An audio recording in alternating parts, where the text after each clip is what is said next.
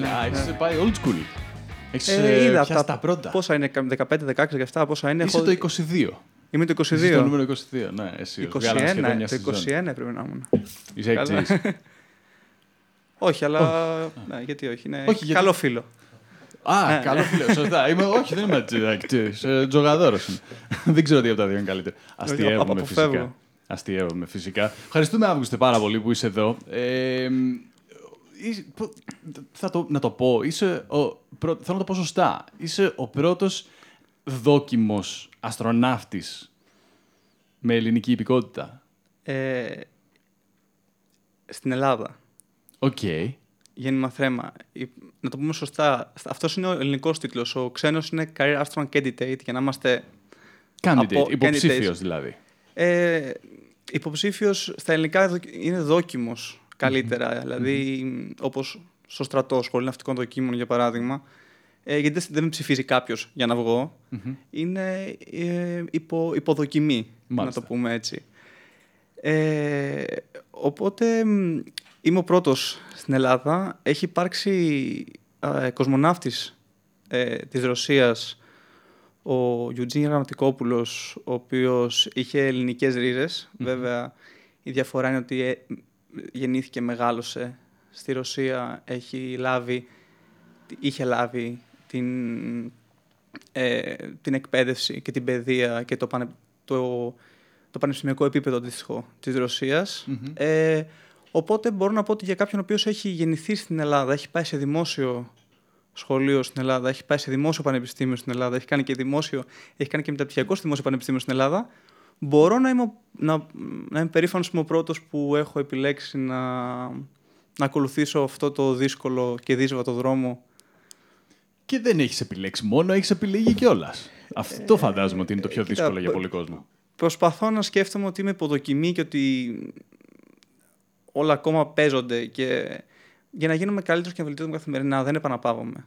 Να σου το πω απλά. Δηλαδή, ακούω συγχαρητήρια, μου λένε μπράβο, αλλά για μένα είναι μέχρι το 2023 που θα γίνει η πρώτη πτήση. Αν καταφέρω και ολοκληρώσω το πρόγραμμα, στο οποίο πρόγραμμα έχω ακόμα άλλες 13 δοκιμασίες. Έχω περάσει τις 2 από πέρυσι. Ήταν να κάνω άλλες 2 φέτος, αλλά ακυρώθηκε λόγω της πανδημίας. Δεν μας επέτρεψαν να πάμε στην Αμερική. Ακυρώθηκαν τα πάντα. Οπότε είναι ακόμα για μένα 13 δοκιμασίες, είναι και άλλες αποστολές, είναι εκπαιδεύσεις, είναι η δύσκολη καθημερινότητα η οποία πρέπει να περάσω και η διαβίωση μέχρι τότε, γιατί αυτό που κάνω είναι full-time job, οπότε πρέπει να βρω παράλληλα τρόπους να βιοπορίζομαι. Οπότε για μένα ένας τεράστιος μαραθώνιος, ο οποίος ξεκίνησε το 2015, έχουμε το 2020 και στην καλύτερη περίπτωση θα ολοκληρωθεί το πρώτο στάδιο του 2023, οπότε είναι ακόμα 3 χρόνια και προσπαθώ να κοιτάω ότι είναι όλα υπό εξέλιξη και να βελτιώνουμε καθημερινά. Οπότε, ναι. Στο πλαίσιο ποιου προγράμματος, για να βοηθήσουμε και κόσμο ο οποίος ενδεχομένως να μην έχει διαβάσει, να μην έχει τύχει να συναντήσει κάποιο άρθρο το οποίο έχει γραφτεί για την όλη προσπάθεια, στο πλαίσιο ποιου προγράμματος αυτή τη στιγμή είσαι υπό εκπαίδευση και υποδοκιμή? Ναι. Θα το βάλω γενικά σε ένα συνολικό πλαίσιο για να καταλάβουμε τι συμβαίνει παγκοσμίως στο κομμάτι της πανδρομένης διαστημικής. Διότι στην Ελλάδα ξέρουμε, ο περισσότερος κόσμος ξέρει τα βασικά πράγματα που αφορούν την NASA, το European Space Agency, το δρόμο δηλαδή των αστροναυτών μέσω των δημοσίων υπηρεσιών. Και κάπου εδώ τώρα τελευταία έγινε γνωστό και όλο αυτό που έγινε με τη SpaceX και τους 2 αστροναύτες της NASA που πήγανε με το Crew Dragon, με τον Dragon στον ISS. Η SpaceX είναι φυσικά η πρωτοπόρος εταιρεία στο κομμάτι της επανδρομένης διαστημικής, ιδιωτική εταιρεία, αλλά υπάρχουν και άλλες εταιρείες, ιδιωτικές εταιρείες, οι οποίες σκοπεύουν να πάνε στο διάστημα ή έχουν πάει στο διάστημα, όπως η Virgin Galactic για υποτροχιακές πτήσεις, όπως η Blue Origin του Jeff Bezos, η Axiom, η οποία θα στείλει τους πρώτους ιδιώτες αστροναύτες, τουρίστες, στο Διεθνή Διαστημικό Σταθμό του Χρόνου. Οπότε υπάρχει μια βιομηχανία η οποία ανοίγει μια νέα ανάγκη για ανθρώπινο δυναμικό στο διάστημα. Δηλαδή πλέον όλο αυτό το πράγμα έχει ανοίξει. Δεν μιλάμε μόνο για σούπερ εκπαιδευόμενους πιλότους όπως ήταν ο Άμστρονγκ, ο Γκαγκάριν. Οι πρώτοι αστροναύτες ήταν πιλότοι της πολεμικής αεροπορίας. Αυτούς στέλνανε επειδή δεν ξέρανε τα όρια του ανθρώπινου σώματος, οπότε στέλνανε τους καλύτερους την αφρόκρεμα των πιλότων. Μετέπειτα, με τις αποστολές της διαστημικά λεωφορεία, το πρόγραμμα της Αμερικής και να πηγαίνουν και επιστήμονες και να κάνουν και επιστημονικά πειράματα. Και πλέον έχει ανοίξει τόσο πολύ αυτό που υπάρχει ανάγκη για ιδιωτικές εταιρείες και σαν τέτοιο πρόγραμμα έχω επιλεγεί εγώ. Η εταιρεία ονομάζεται Advanced Exploration. Βρίσκεται στο Σακραμέντο της Καλιφόρνια και ο στόχος είναι να φτιάξει ιδανικά κρου αστροναυτών με βάση κυρίως τόσο τα χαρακτηριστικά σαν individuals, σαν τα ατομικά χαρακτηριστικά των συμμετεχόντων και των υποψηφίων, αλλά και πώς αυτοί επιδρούν στο πλαίσιο μιας ομάδας, γιατί αυτό είναι το πιο σημαντικό τα πάω στο διάστημα. Οπότε αυτός είναι ο στόχος. Εγώ επιλέγει στο πρώτο κρου του 2019 είμαστε 6 άτομα από όλο τον κόσμο. Σύμφωνα με τα στοιχεία της εταιρείας, συνολικά μπήκαν να κάνουν αίτηση στο call 18.000 άτομα από όλο τον κόσμο. Είμαι εγώ από την Ελλάδα, είναι από την Ισπανία, τη Γαλλία, Ηνωμένες Πολιτείες, Ιταλία και Αυστραλία. Είμαστε global ελληνικά. Όπως πρέπει. Ναι, και σιγά σιγά επιλέγονται και άλλα άτομα και θα έχουμε να περάσουμε ένα σύνολο δοκιμασιών μέχρι το 2023 τελικά για να φτάσουμε στην πρώτη πτήση.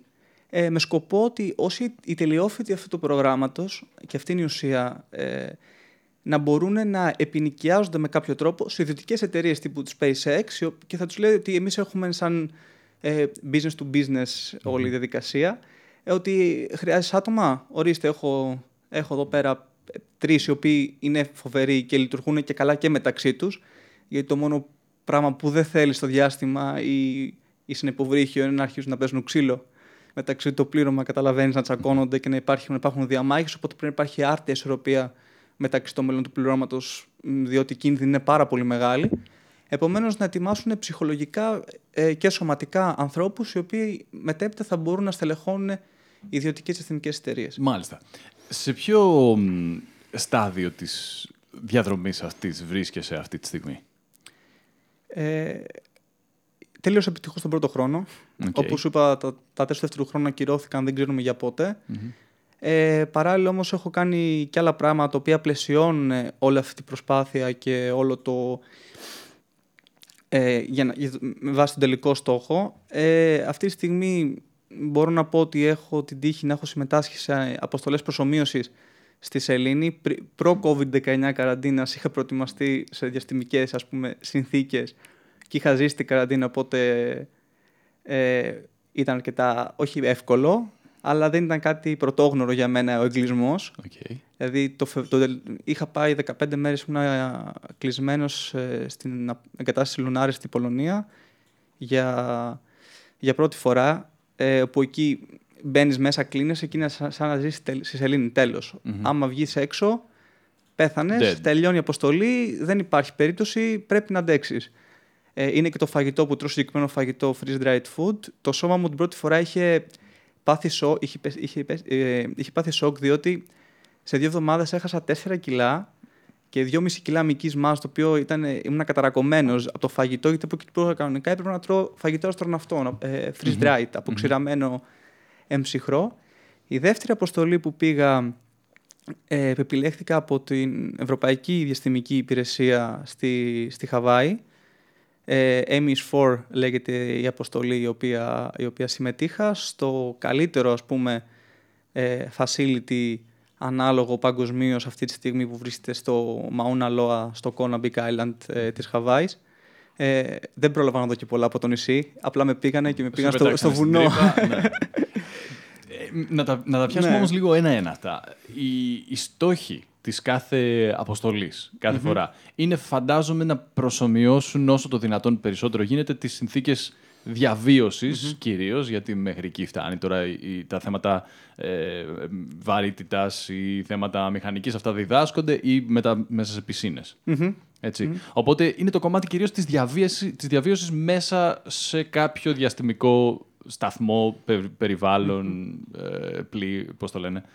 διαστημόπλοιο και το καθεξής. Ναι, αναφερόμαστε βασικά στα long-term space missions, δηλαδή αν συζητάμε για τον Άρη, για παράδειγμα. Η Σελήνη είναι κοντά. Ο Άρης όμως είναι 6 μήνες στην καλύτερη περίπτωση. Αν πετύχουμε το παράθυρο της τροχιάς που είναι κάθε 2 χρόνια, είναι 6 μήνες το ταξίδι. Σκέψου, 6 μήνες να πας, η αποστολή να κάτσεις εκεί είναι περίπου ένα χρόνο σύμφωνα με αυτά τα οποία προτείνουν από την NASA αυτή τη στιγμή, και άλλους 6 μήνες να γυρίσεις. Οπότε είναι 2 χρόνια. 2 χρόνια θα πρέπει να μπορέσεις να είσαι κατάλληλος να ζεις σε ένα πολύ περιορισμένο περιβάλλον. Σκέψου τους πρώτους 6 μήνες μόνο μέσω διαστημόπλιο, τι χώρο μπορεί να έχεις δικό σου ή τι προσωπικό χώρο. Γενικά, ξέρεις, στην καθημερινότητά μας χρειάζεται να έχουμε λίγο το χρόνο μας, όσο και γύρω μας μέσα στο σπίτι να τους αγαπάμε, να είμαστε δεμένοι μαζί τους. Είναι σημαντικό να έχουμε το προσωπικό μας χώρο. Οπότε πρέπει να μάθουν οι αστροναύτες του μέλλοντος να διαχειρίζονται αυτό το περιορισμένο χώρο. Mm-hmm. Και ότι είναι δύσκολο να πρέπει να αποδεχτούν ότι δεν έχουν τη δυνατότητα να βιώνουν την καθημερινότητα όπως στη γη. Δηλαδή δεν έχεις δυνατότητα να μυρίσεις ένα λουλούδι, για παράδειγμα, ή να βγεις να χτυπήσει ο αέρας. Είσαι κλεισμένος σαν να είσαι ένα υποβρύχιο το οποίο βρίσκεται στο διάστημα, εισαγωγικά υποβρύχιο, δηλαδή να το κάνουμε εικόνα, με πολύ περιορισμένο χώρο, και έχεις μια αποστολή η οποία θα διαρκήσει πάρα πολύ μεγάλο χρονικό διάστημα. Οπότε, κυρίως για αυτές τις αποστολές προσομοίωσης, ο στόχος είναι τα ψυχολογικά χαρακτηριστικά και ψυχομετρικά. Mm. Το πόσο το πλήρωμα μπορεί να λειτουργήσει άρτια και χωρίς να σπάσει πάλι εισαγωγικά κάποιος από το πλήρωμα. Ενώ παράλληλα, αυτός είναι κατά εμέ ο κύριος επιστημονικός λόγος που γίνονται αυτές οι αποστολές.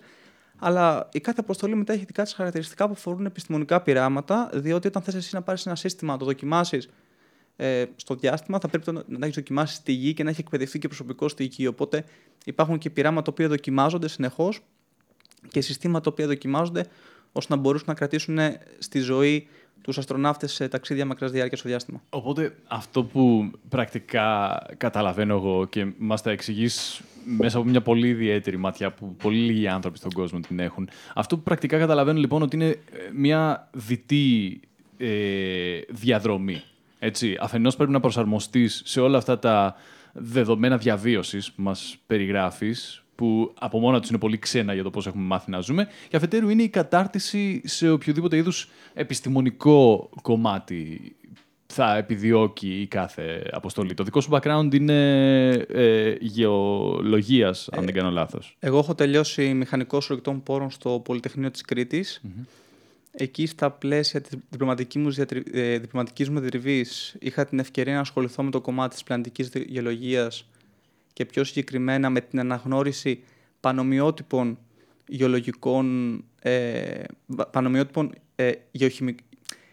με βάση τη χημική σύσταση πετρωμάτων στη γη, και ιδιαίτερα στην Ελλάδα και πιο συγκεκριμένα στη Σαντορίνη. Οπότε δημοσιεύσαμε και έχουμε προτείνει μια περιοχή της Σαντορίνης σαν ένα πολύ καλό ανάλογο πανομοιότυπο χημικά του Άρη, mm-hmm. μια συγκεκριμένη περιοχή. Μετά συνέχισε στο Γεωπονικό Πανεπιστήμιο, μαζί με τον καθηγητή τον Γιάννη τον Παζιώτη, ο οποίος είχα ξεκίνησει στην εργασία παράλληλα στο Πολυτεχνείο της Κρήτης, όπου εκεί ασχολήθηκα και με τους μετεωρίτες, με τη χημική σύσταση των μετεωριτών, και στο τρίτο στάδιο το επιστημονικό συνδύασα αυτή τη γνώση της γεωλογική, να το πω έτσι απλά, και με την καλλιέργεια, και τώρα σε μια αποστολή επόμενη, την οποία, όπως και στη Χαβάη που είχα ξεκινήσει ένα πείραμα που είχα δοκιμάσει, θα δοκιμάσουμε την καλλιέργεια συγκεκριμένων φυτών, χρησιμοποιώντας αυτά τα πετρώματα, τα πανομοιότυπα, mm-hmm. σαν υποστρώματα της καλλιέργειας, για να δούμε εάν ποτέ πάμε στην άλλη. Υπάρχει δυνατότητα να καλλιεργήσεις και ένα φαγητό χρησιμοποιώντας το χώμα που υπάρχει εκεί. Mm. Αυτό. Βέβαια δεν είναι τόσο απλό, γιατί υπάρχουν και άλλα στοιχεία τα οποία πρέπει να τα βγάλουμε από την επιφάνεια. Mm-hmm. Δεν έχουν ατμόσφαιρα, οπότε που πρέπει να τα αποβάλουμε πριν το χρησιμοποιήσουμε. Mm-hmm. Αλλά ναι, είναι αυτό το επιστημονικό, αυτή η έρευνα ενδιαφέρει πάρα πολύ τις αποστολές μακράς διάρκειας, γιατί εξασφαλίζει την τροφή του πληρώματος. Μάλιστα. Okay. Οπότε σε αυτή την παράλληλη πορεία, αφενός επιδιώκεις το να εκπαιδευτείς ψυχολογικά και σωματικά για αυτό το πολύ διαφορετικό περιβάλλον που θα αντιμετωπίσεις εκεί, και αφετέρου πρέπει να συνεχίζεις σε κάποιο βαθμό να είσαι καρταρτισμένος, ας πούμε, ο καθένας στο αντικείμενό του. Επιστημονικά. Σωστά. σκέψη όμως είναι ακρό ότι είναι, μπορεί να είναι κάποιος δικιά μου ιδιότητα, mm-hmm. είναι μηχανολόγοι, μηχανικοί, σίγουρα υπάρχει γιατρός, υπάρχουν ψυχολόγοι, δηλαδή το πλήρωμα ο καθένας έχει συγκεκριμένη ειδικότητα, δεν αλληλοκαλύπτεται από τους υπόλοιπους mm-hmm. και ο καθένας πρέπει να συμπληρώνει ένα κομμάτι ενός puzzle ώστε να λειτουργήσει ομαλά η αποστολή.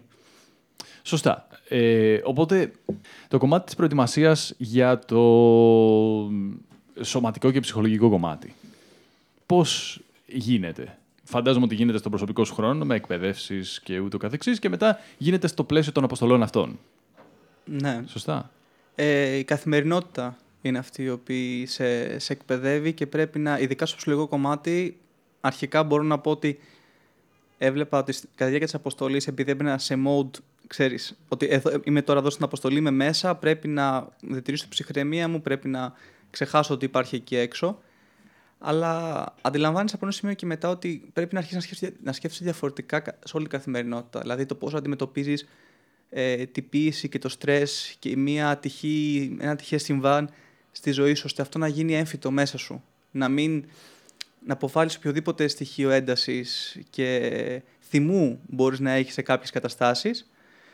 Επομένως, τουλάχιστον το ψυχολογικό κομμάτι είναι κάτι το οποίο πρέπει καθημερινά να δουλεύετε, όπως και το κομμάτι της φυσικής κατάστασης, διότι για μένα το επίπεδο φυσικής κατάστασης πρέπει να φτάσει κάποιος που είναι αρκετά υψηλό. Mm-hmm. Εγώ προσωπικά δουλεύω καθημερινά, αρκετές ώρες την ημέρα αφιερώνω σε αυτό το κομμάτι. Ο στόχος μου είναι αρχικά να καταφέρω να τρέξω ένα μαραθώνιο και παράλληλα και να τρέξω και το Ironman του τριάθλου.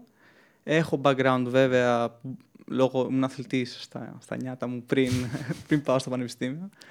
Επομένως, και τόσο το ψυχολογικό σου και το κομμάτι φυσικής κατάστασης είναι κάτι που πρέπει να δουλεύονται καθημερινά και να γίνουν τρόπο ζωής. Και το πώς σκέφτεσαι και πώς αντιδράς στους γύρω σου, διότι όσο και να προσπαθείς να μπεις στο καλούπι της αποστολής, αν εσύ δεν έχεις καταφέρει να σκέφτεσαι με τον καλύτερο δυνατό τρόπο το πώς θα χειριστείς μια κατάσταση καθημερινά, θες να αποβάλεις και την παραμικρή πιθανότητα αυτό το πράγμα να μην λειτουργήσει όπως θα ήθελες στην αποστολή και απλά να ξεφύγει και να έχεις μια λάθος εντόπιση. Οπότε πρέπει να προπονείσαι καθημερινά.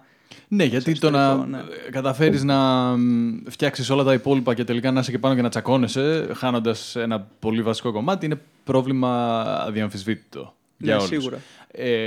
Σωματικά πώς προετοιμάζεσαι? Τι είναι κάποια από τα πράγματα, ας πούμε, που δουλεύεις? Αυτή τη στιγμή, επειδή είχα μέσα στην καραντίνα, δυστυχώς είχα τραυματισμό και έμεινα, χτύψε το πόδι μου και έμεινα αρκετό καιρό έξω.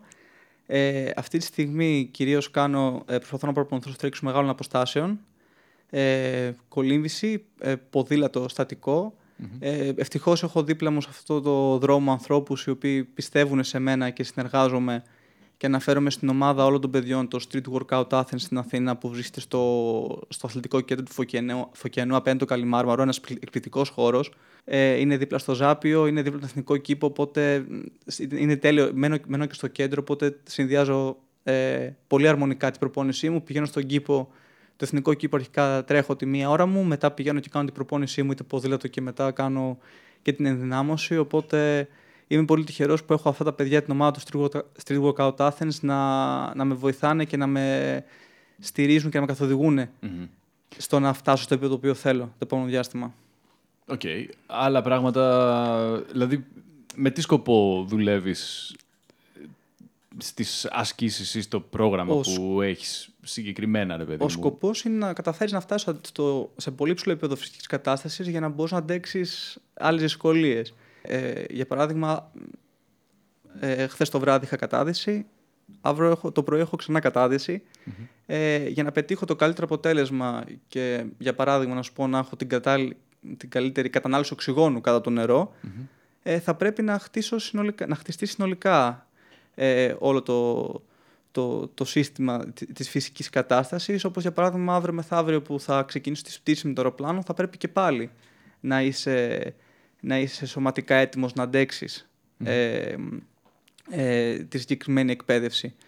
Οπότε είναι το κομμάτι της προπόνησης που λέμε τώρα, για παράδειγμα για το τρίαθλο, είναι σημαντικό για την μετέπειτα εκπαίδευση και πορεία και όλα τα χαρακτηριστικά που πρέπει να αναπτύξεις.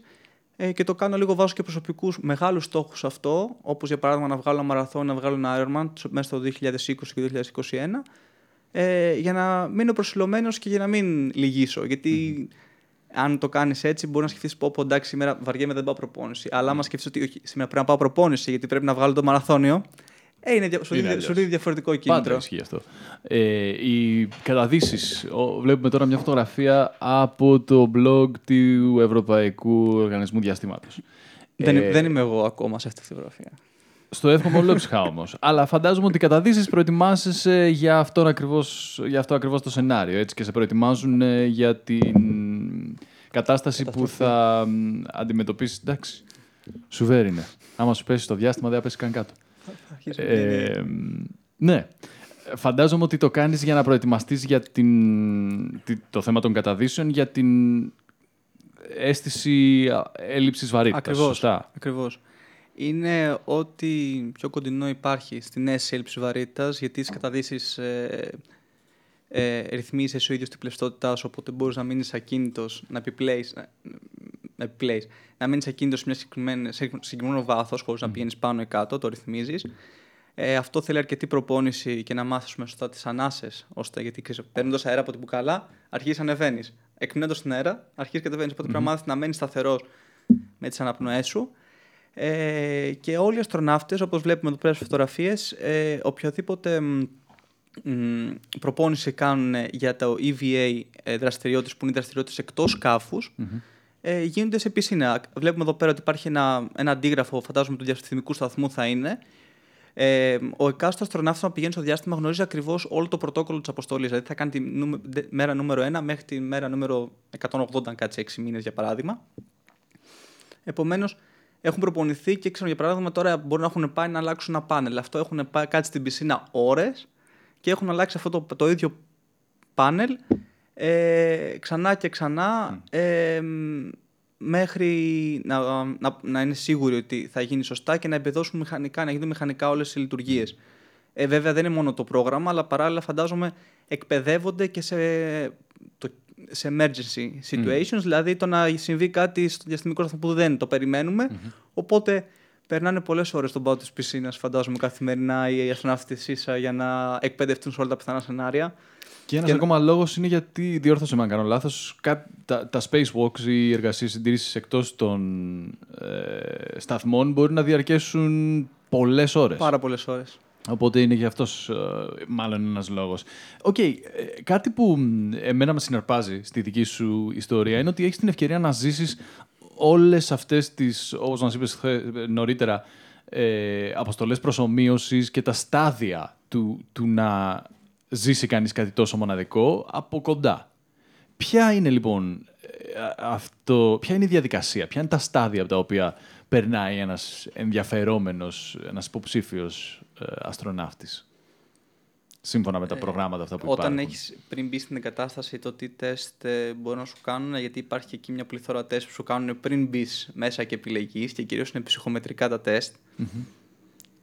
Δηλαδή, όταν ήμασταν στην Πολωνία, στην πρώτη μου αποστολή, ήμασταν 3 μέρες στο νοσοκομείο πριν μπούμε μέσα. Μας κάνουν πάρα πολλά τεστ πέρα από εξετάσεις αίματος, ούρων, ψυχομετρικά τεστ, τεστ IQ, τεστ αντανακλαστικών. Μας κάνουν ακόμα και μαγνητική τομογραφία στον εγκέφαλο για να δουν κάποια συγκεκριμένα τμήματα του εγκεφάλου, πώς επηρεάστηκαν πριν και μετά την απομόνωση.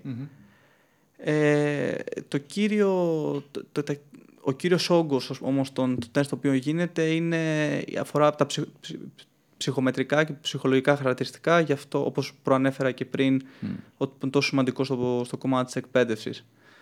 Τι ελέγχουν δηλαδή ακριβώς? Συνέντευξη, εννοείται, ναι, συνέντευξη. Και ένας ολόκληρος πάκος με ψυχομετρικά τεστ που πρέπει να απαντήσεις σε εκατοντάδες ερωτήσεις, δηλαδή το πώς αισθάνεσαι από το 1 μέχρι το 5, το τι θα έκανες στην περίπτωση α, β, πόσο... Ποιες είναι αυτές οι περιπτώσεις, τα υποθετικά? Πες μας, ποια είναι ένα παράδειγμα μιας ερώτησης. Είναι τόσες πολλές ερωτήσεις πραγματικά που έχω απαντήσει τον τελευταίο 1 χρόνο στα ψυχομετρικά. αφορούν κυρίως το πώς βλέπεις εσύ και πώς αντιλαμβάνεσαι την κάθε κατάσταση. Δηλαδή σου έχει ένα υποτιθέμενο σενάριο και σου λέει το τι θα έκανες εσύ, πώς αντιδρούσες ή πώς αισθάνεσαι άμα συμβεί αυτό. Δηλαδή, ποια είναι το αυτό που μας λέει. Παράδειγμα, κάτι πολύ απλό. Γνωριζόμαστε εμείς και σε ρωτάει αν συμβεί για παράδειγμα κάτι κακό στο Σπύρο το Μαργαρίτη. Από το 1 στο 10 πώς θα στεναχωριώσουμε.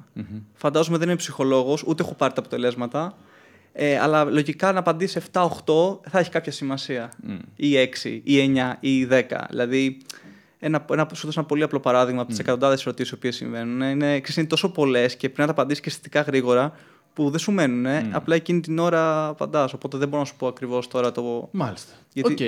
Okay. Εγώ ρωτούσα πιο πολύ σε σχέση με την όλη διαδικασία. Είναι πολύ ενδιαφέροντα φυσικά όλα τα κομμάτια της, αλλά με την όλη διαδικασία από την στιγμή που δηλώνεις την διάθεση να συμμετάσχεις σε ένα πρόγραμμα επιλογής, ας πούμε. Από πού ξεκινάει? Όταν ξεκινάει. Από μια απλή αίτηση. Όπως έστειλα και σήμερα μια αίτηση. Αντίστοιχα για μια αποστολή στις Άλπεις. Είναι η αίτηση, μετά περνάς κάποια στάδια, αξιολογείται βασικά αρχικά το βιογραφικό σου, το αν θεωρείς ότι είσαι ακατάλληλος, οπότε περνάς το πρώτο στάδιο. Μετά το επόμενο στάδιο συνήθως έχει μια συνέντευξη, σε βάζουν να κάνεις ένα βίντεο απαντώντας κάποιες ερωτήσεις, και μετά εξαρτάται την αποστολή. Σε αυτή την αποστολή την οποία κατέθεσα σήμερα, το πρώτο στάδιο του βιογραφικού και το motivation letter. Στο τρίτο στάδιο περνάς μέσω ίντερνετ ένα τεστ λογικής και γνώσεων για να δουν το επίπεδό σου και τόσο τις γνώσεις για απαραίτητα πράγματα που χρειάζονται, εγκυκλοπαιδικές φαντάζομαι, δεν ξέρω ακόμα, και τον τρόπο σκέψης σου. Και μετά στο τέταρτο στάδιο σε καλούν και θα σε καλέσουν και στη Λοζάνη για να πας να κάνεις και τεστ φυσικής κατάστασης πριν γίνει η αποστολή. Από την στιγμή της θετικής απάντησης και μετά, ξεκινάει ποια διαδικασία ακριβώς? Κάποια παράλληλη προετοιμασία, ας πούμε, στην χώρα που μένει ο καθένας και μετά κάπου κεντρικά που πηγαίνουν και εκπαιδεύονται όλοι μαζί? Τι συμβαίνει από εκεί και πέρα, στα πλαίσια του κάθε προγράμματος? Δηλαδή. Εξαρτάται τη φύση της αποστολής. Η κάθε αποστολή έχει διαφορετικά tasks και διαφορετικό επίπεδο προετοιμασίας πριν. Στη Χαβάη, για παράδειγμα. Στη Χαβάη πήγαμε 2 μέρες πριν και απλά μας μίλησαν, πήγαμε στο Mission Control, μας είπαν τα βασικά πράγματα γενικά για το Habitat και μας μίλησαν τα συστήματα που έχει μέσα, γιατί ήταν μια εγκατάσταση που ήταν αυτόνομη 100%. Δηλαδή ακόμα και το ρεύμα ήταν πουλιακά πάνελ, οπότε πρέπει να μάθουμε να διαχειριζόμαστε την ποσότητα ρεύματος. Δεν υπήρχε άπλετο, ας πούμε, και σου ερχόταν ο οργιασμός. Τελείωνε και άμα τελείωνε, και ειδικά και ήταν και χειμώνας, ήταν Φλεβάρης και είχε και συννεφιά, είχε ομίχλη σαν 2.500 μέτρα υψόμετρο που ήταν η αποστολή. Έμενες χωρίς ρεύμα, όπως αντίστοιχα και χωρίς νερό. Για παράδειγμα, μας είπαν ότι έχουμε να κάνουμε. Το επιτρεπόμενο μπάνιο ήταν 5 λεπτά την εβδομάδα ντουζ. Οι υπόλοιπες μέρες μαντιλάκια. Εγώ το έφτασα στο άκρο και δεν έκανα καθόλου εβδομάδα. Δηλαδή προσπάθησα να το τηρήσω μόνο με υγρά μαντιλάκια. Είναι η μόνη φορά που κάποιος θα σου πει μπράβο που έκανες μια εβδομάδα να κάνεις μπάνιο. 2 εβδομάδες. 2 εβδομάδες, ναι, η μόνη φορά. Και όταν γυρίσαμε πίσω στο σπίτι, καθόμουν στο μπάνιο 1,5 ώρα, να σου πω την αλήθεια. Δηλαδή ήταν απόλαυση όταν κάνεις ντουζ μετά από 2 εβδομάδες. Δεν ξέρω πώς μύριζα, μάλλον μύριζαμε όλοι χάλια. Οπότε δεν μας πειράζει αυτό το πράγμα. Αλλά ναι, έπρεπε να μας προετοιμάσουν για αυτό το οποίο έρχεται. Μετέπειτα πήγαμε πάνω, προσεληνωθήκαμε στην εγκατάσταση. Υπήρχε το προηγούμενο κρου που ήταν μέσα, οπότε μείναμε, φάγαμε μαζί, γνωριστήκαμε. Μας έδειξαν τα κατατόπια, αποχωρήσαν και πήραμε εμείς τη σκυτάλη. Και αντίστοιχα έγινε όταν βγήκαμε. Και πάλι μετά από 15 ημέρες, αλλά εξαρτάται τη φύση της αποστολής. Δηλαδή, άλλη μια αποστολή, η οποία περιμένω λόγω COVID πάλι αίτηση, την οποία διοργανώνει αυτή τη στιγμή πάλι στη Χαβάη η NASA, και είναι μια προσομοίωση αποστολής του Artemis. Τι είναι το Artemis? Το Artemis είναι το πρόγραμμα της NASA και της Σελήνη, το καινούργιο. Το Apollo και η Artemis, το είναι το νέο, ξέρεις, ήταν με βάση την ελληνική μυθολογία που ήταν και αδέρφια οι δύο θεοί, οπότε λέγεται Artemis το πρόγραμμα το νέο του 2024. Οπότε αυτή η αποστολή είναι ιδιαίτερα σκληρή, διότι θα είναι ένα μήνα, όχι 15 μέρες, αν με επιλέξουν, είναι ακόμα είναι υπό εξέταση αίτηση. Και λόγω COVID δεν ξέρουμε τι ακριβή ημερομηνία θα γίνει. Από Απρίλιο πήγε Σεπτέμβρη και από Σεπτέμβρη δεν έχουμε ακόμα ενημέρωση. Οπότε βλέπουμε την πορεία της πανδημίας. Οπότε εκεί θα είναι το πλήρωμα 28 ημέρες σε sleeping bank, όχι στα δωμάτια, στα κρεβάτια. Χωρίζεις το νερό, χωρίζεις το φαγητό. Μόνο με κρύο νερό θα φτιάχνεις το φαγητό, το οποίο είναι πάλι freeze dried. Απλά είναι ξερό, του βάζεις μέσα νερό, φουσκώνει και το τρως. Και αυτό το διοργανώνει το τμήμα συμπεριφοράς ψυχικής υγείας της NASA, πάλι για να μελετήσει τη συμπεριφορά των πρώτων απίκων στη σελήνη του πρώτου πληρώματος που θα πάει με τα βασικά, χωρίς να έχει ιδιαίτερες εγκαταστάσεις. Γι' αυτό και σου λέω ότι πρέπει να είναι κρύο νερό, sleeping bank και κρύο φαγητό, γιατί όταν πάνε το 2024 οι πρώτοι αστροναύτες του Artemis, του προγράμματος της NASA, οι πρώτοι Αμερικάνοι αστροναύτες, δεν θα έχουν τα βασικά, οπότε είναι ιδιαίτερα σκληρή αποστολή. Εκεί πρέπει να είσαι μια εβδομάδα πριν και πρέπει να είσαι και μετά για την επανένταξη. Οπότε η απάντησή μου είναι ότι εξαρτάται τη φύση αποστολής, το ποια θα είναι η προετοιμασία όταν σε επιλέξουν και τι θα σου ζητήσουν να κάνεις. Πολλές φορές σου ζητάνε κιόλας να κάνεις και ιατρικές εξετάσεις όταν είσαι στη χώρα σου και αν τους συστείλεις τις ιατρικές εξετάσεις πριν για να σε επιλέξουν. Δηλαδή, μου έχουν ζητήσει να κάνω εξετάσεις για υπατήτιδα, αλφαβήτα, HIV, για σπάνιες ασθένειες, διάφορα πράγματα, γιατί δεν θέλουν σε καμία περίπτωση να υπάρξει ένα πρόβλημα μέσα στο πλήρωμα. Ναι. Κάμπινγκ κάνεις. Ναι. Ορίστε. Αυτό είναι η καλύτερη προετοιμασία, για αυτό που περιγράφεις. Οκ.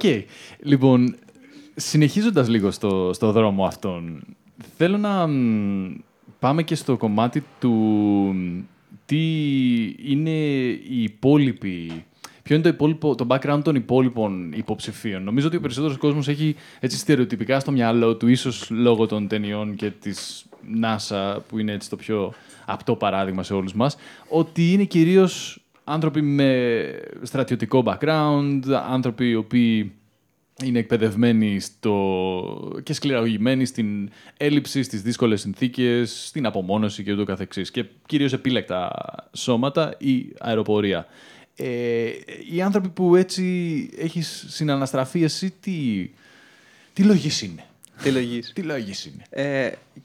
Έχει τύχει να γνωρίσω και άνθρωπους που έχουν στρατιωτικό background και προσπαθούν να κάνουν αυτή την πορεία.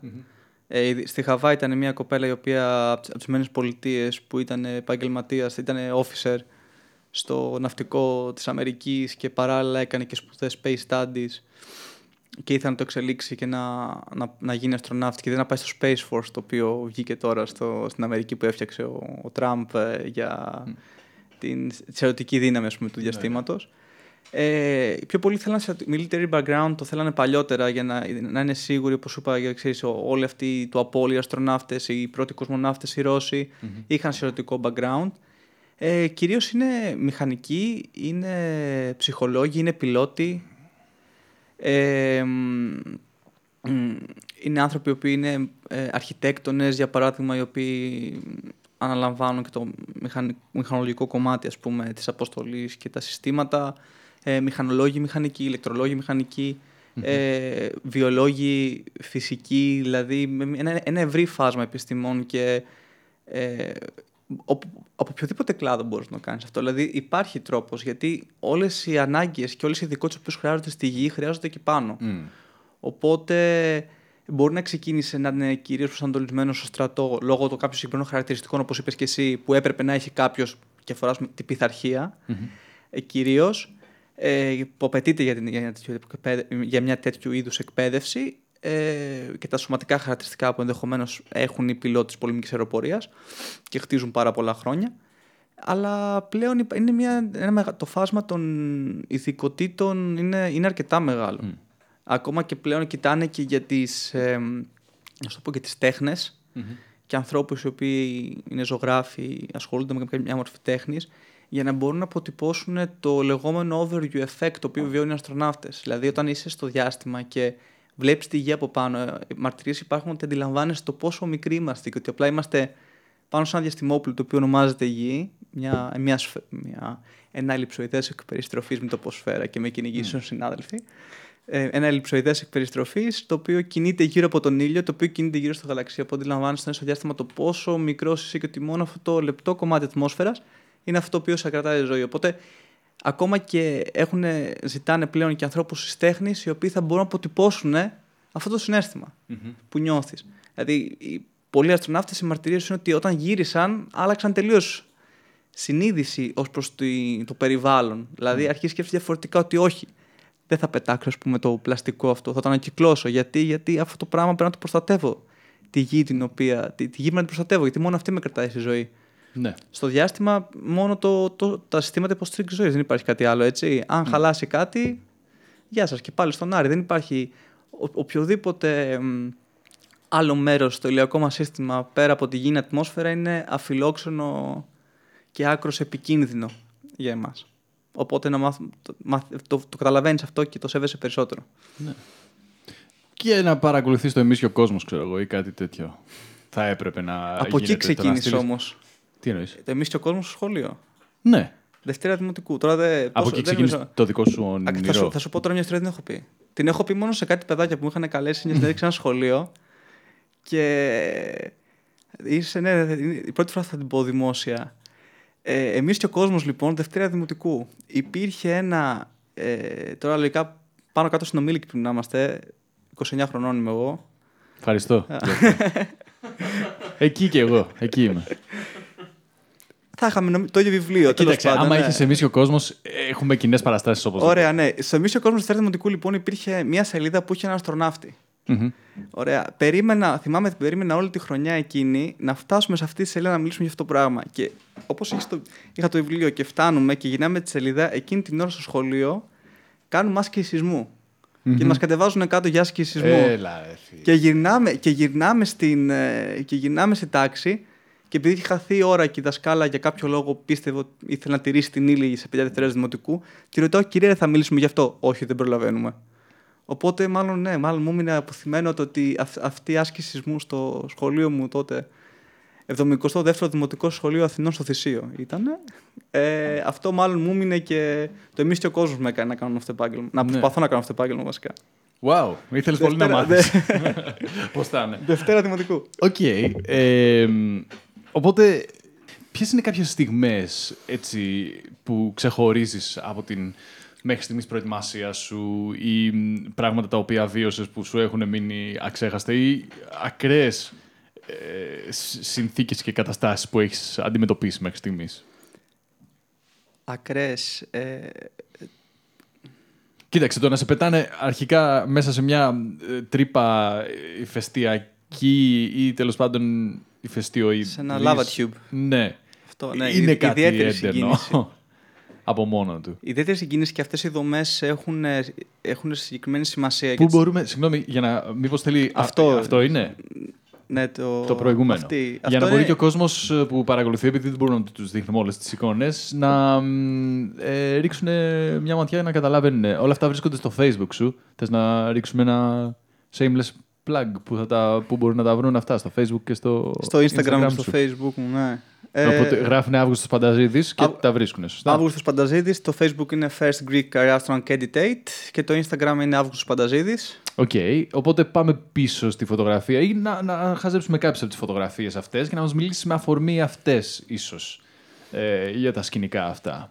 Βλέπουμε τώρα τρεις ανθρώπους να περπατάνε.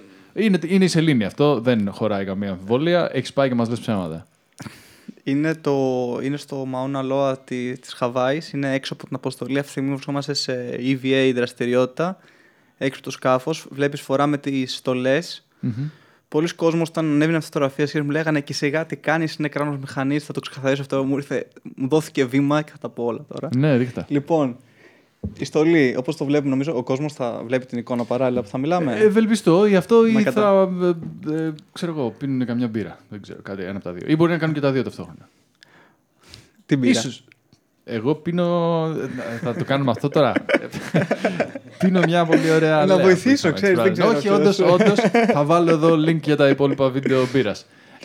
Αλλά ναι, βλέπουμε τώρα τις φωτογραφίες, οι οποίες αναφέρονται, είναι τρεις άνθρωποι, ναι, και είναι ένα πολύ βραχώδες περιβάλλον. Ένα βραχώδες περιβάλλον. Να μιλήσω για τη στολή. Για να βγεις έξω, φοράς μόνο αυτή τη στολή, η οποία είναι μια αντίστοιχη προσομοίωση τη στολή που φοράνε αστροναύτες.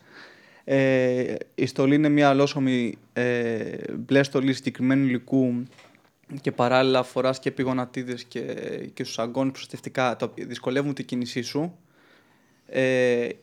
Η τσάντα η οποία βλέπουμε δεν είναι απλά ένα backpack. Υπάρχει ολόκληρο σύστημα εξαερισμού, το που παίρνει νερό από την ατμόσφαιρα και στο διοχετεύει μέσω του σωλήνα που βλέπουμε στο κράνος. Και παράλληλα μέσα στο κράνος υπάρχει και την επικοινωνία, ώστε να μιλάνε μεταξύ τους τα μέλη του πληρώματος, αλλά και αυτός που έχει μείνει πίσω στο habitat, στο σπίτι, για να και συντονίζει όλη την αποστολή. Mm-hmm.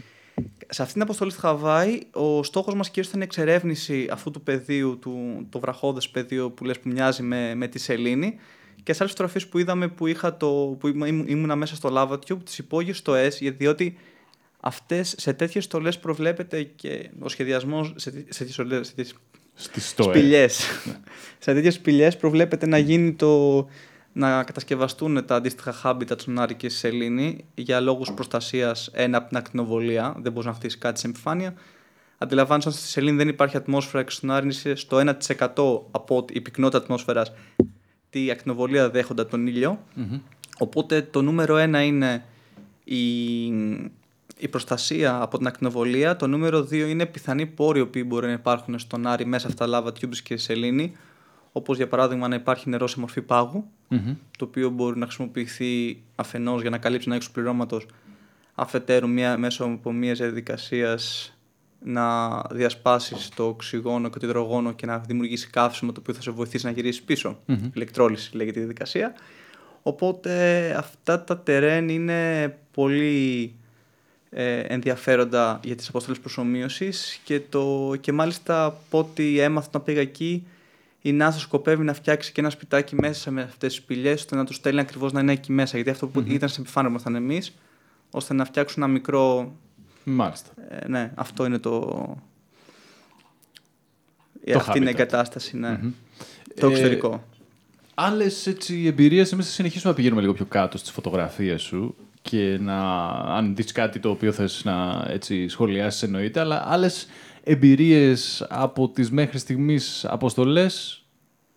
Εδώ ας πούμε τι γίνεται.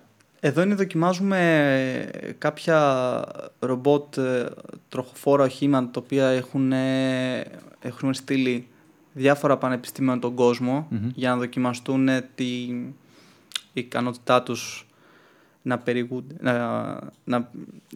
σε δύσκολα τα εδάφη όπως αυτό. Rovers, ναι, ή μικρό. Το οποίο ο χειριστής ήταν μέσα στο habitat. Mm-hmm. Και με οθόνη και με τη κάμερα ναι, υπάρχουν. Δηλαδή είχαμε 2 ή 3 τέτοια διαφορετικά rovers τα οποία δοκιμάσαμε, και στην προηγούμενη αποστολή είχαν και άλλα και μεγαλύτερα. Εξαρτάται. Αλλά υπάρχουν mm-hmm πανεπιστήμια τα οποία προφανές θα δοκιμάζουν τα πειράματά τους και τις κατασκευές τους σε αυτές τις συνθήκες αποστολής προσομοίωσης. Δηλαδή, ο στόχος μας είναι πέρα να κάνουμε τα δικά μας πειράματα, αλλά να δοκιμάσουμε και πειράματα άλλων που έχουν στείλει και να τα εκτελέσουμε πειράματα άλλων. Πράγματα που πέραν των όσων βλέπουμε έχουν μείνει αναμνήσεις που στην όλη διαδικασία μέχρι στιγμής νιώθεις ότι θα σου μείνουν. Βέβαια, όταν ήμουν στο Λουνάρες, σαν υπεύθυνος του Biolab, πέρα από τα φυτά μου που είχα να τα καλλιεργήσω, ήμουνα υπεύθυνος να τηρήσει στη ζωή κάτι πολύ ωραία σκουλίκια και κάτι άλλα σκουλίκια τα οποία στην πορεία γινόντουσαν μύγες και ήταν, όλη μέρα γυρνούσαν οι πλάκες που τα έχουμε βάλει, τα δυσικεία, μέσα σε μία μπάλα σε 3 κατευθύνσεις, και ο σκοπός του πειράματος θα μελετήσουν το πώς επηρεάζεται η μύγα σε τις συνθήκες, δηλαδή όταν περιστρέφεται και σε διάφορα. Οπότε ναι, ήταν πολύ ωραίο. Αυτό έχει μείνει, το ότι έπρεπε να ταΐζω κάθε μέρα σκουλί, και ήταν μια πολύ ωραία εμπειρία. Mm-hmm.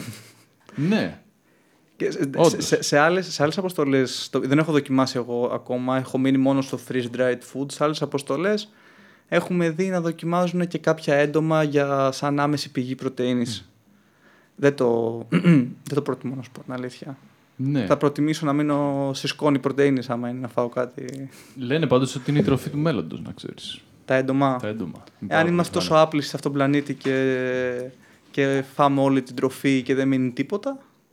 Και ναι, δεν φροντίσουμε να υπάρχουν όλα τα αγαθά και δεν ξέρω.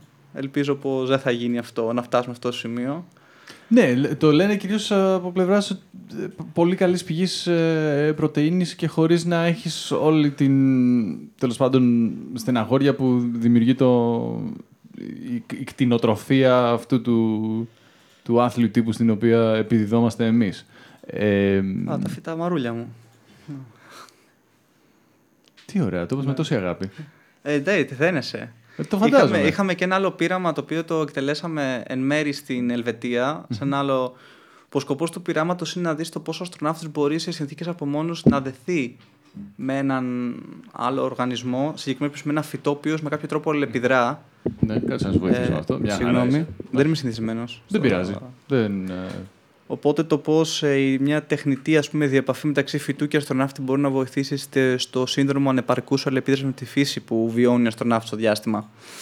Μάλιστα. Οπότε ναι, με τα φυτά μου όταν είμαι σε αποστολές τα φροντίζω κάθε μέρα. Ναι. Όταν είμαι στην γη όμως ξεραίνονται στον μπαλκόνι. Δηλαδή ό,τι προσπάθει και έχει κάνει η Αργυρό να τα σώσει. Ναι, γιατί αυτό πρέπει να μελετήσουν οι για ποιο λόγο ξεχνάω να τα ποτίσω στη γη. Είναι το... άμα έχεις 4 sessions κάθε μέρα πρέπει να εκπαιδευτείς και να συνηθίσεις να τρως, ξέρω εγώ, φαΐ το οποίο έχει μείνει στεγνό 32 μήνες, εντάξει, μπορείς να κάνεις μια τρέλα, να ξεχάσεις και τα φυτά σου εδώ. Τι συμβουλεύεις στον κόσμο που μπορεί να έχει όνειρο να γίνει αστροναύτης ή να ακολουθήσει αυτή την πολύ ενδιαφέρουσα πορεία που ακολουθείς εσύ αυτή τη στιγμή να κάνει?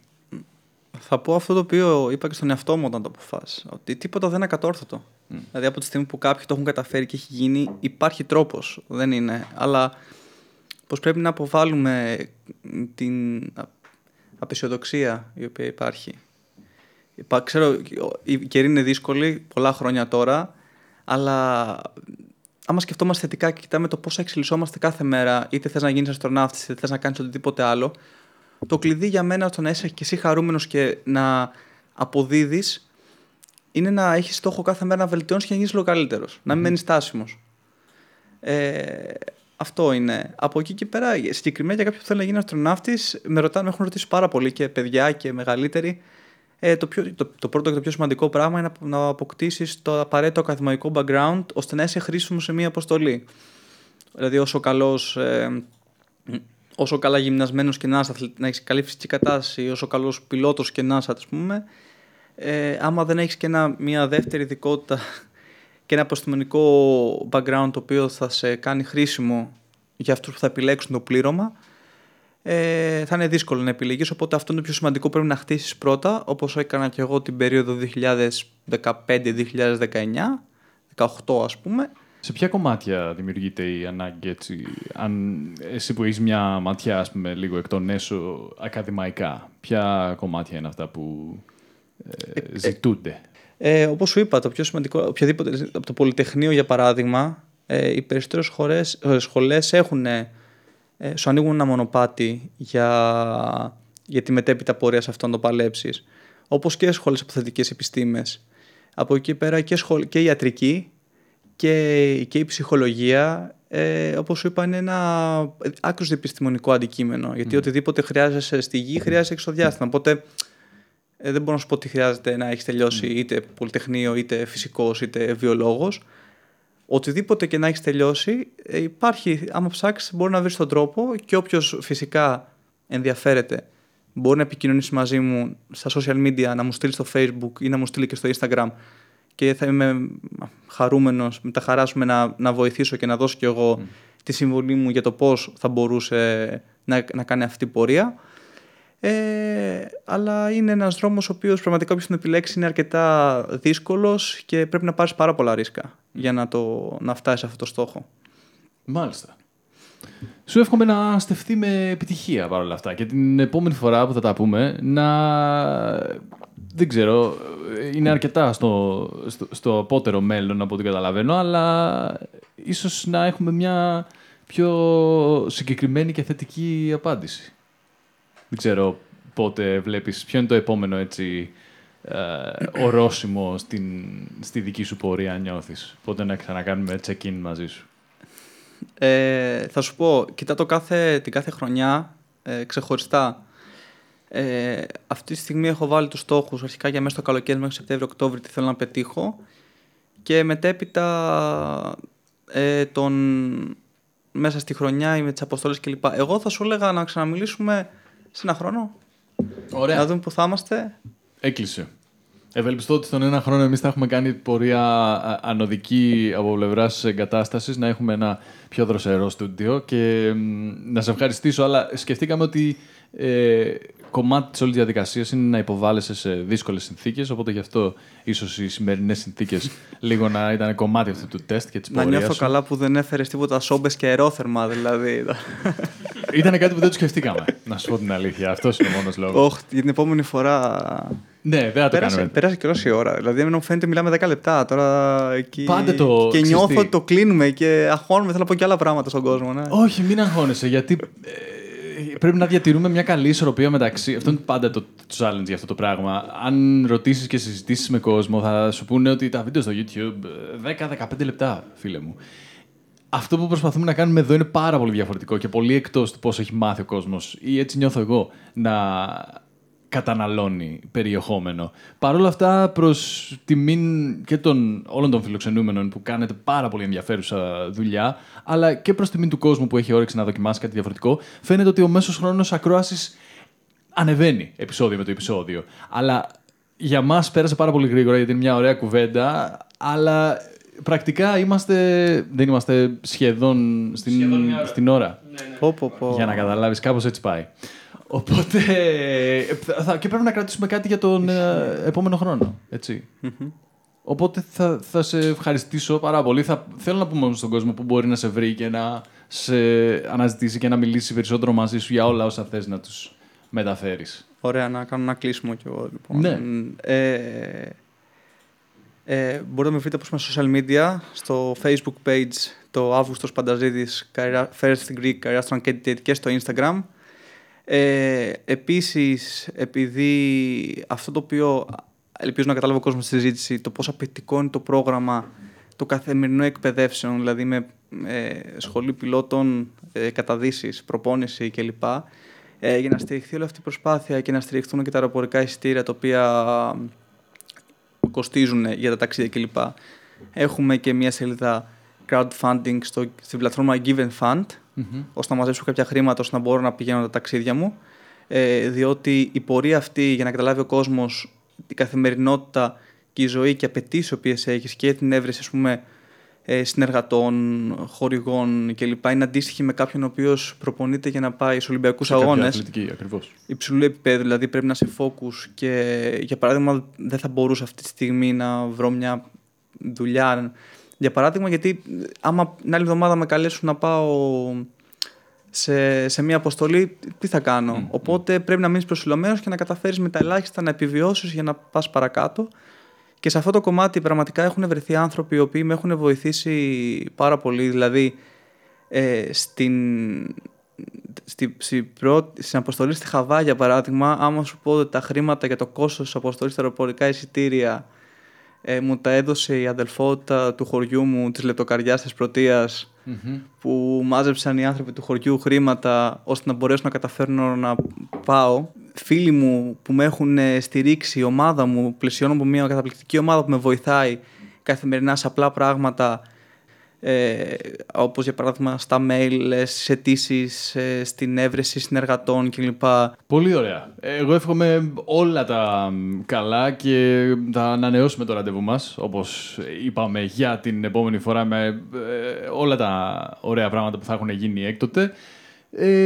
Θα έχουμε τα μάτια μας στραμμένα στα όσα κάνεις, και ευχαριστούμε πάρα πολύ για την παρέα. Εγώ ευχαριστώ για την πρόσκληση. Πραγματικά ήταν η πιο ευχάριστη διαδικασία συνέντευξη, συζήτησης που έχω περάσει, και ενώ είχα αρκετές προτάσεις και για τηλεόραση κλπ, δεν μου άρεσε καθόλου η διαδικασία, ξέρεις, των στημένων συνεντεύξεων με την κάμερα ή προετοιμασμένων από πριν. Γι' αυτό και δέχτηκα με τα χαράς να έρθω, γιατί αυτό που ήθελα να βγάλω στον κόσμο είναι ο εαυτός μου. και να είμαι αυθόρμητος, να προσπαθούμε καθημερινά, λες και πίνουμε μια μπύρα, τον brand θα το πεις εσύ. Ή ένα νερό. Ή ένα νερό, ναι. Λοιπόν, ευχαριστούμε και εσάς πάρα πολύ που είδατε όλο αυτό που κάναμε, παιδιά. Και αυτά. Τα λέμε στο επόμενο και τα λέμε σύντομα.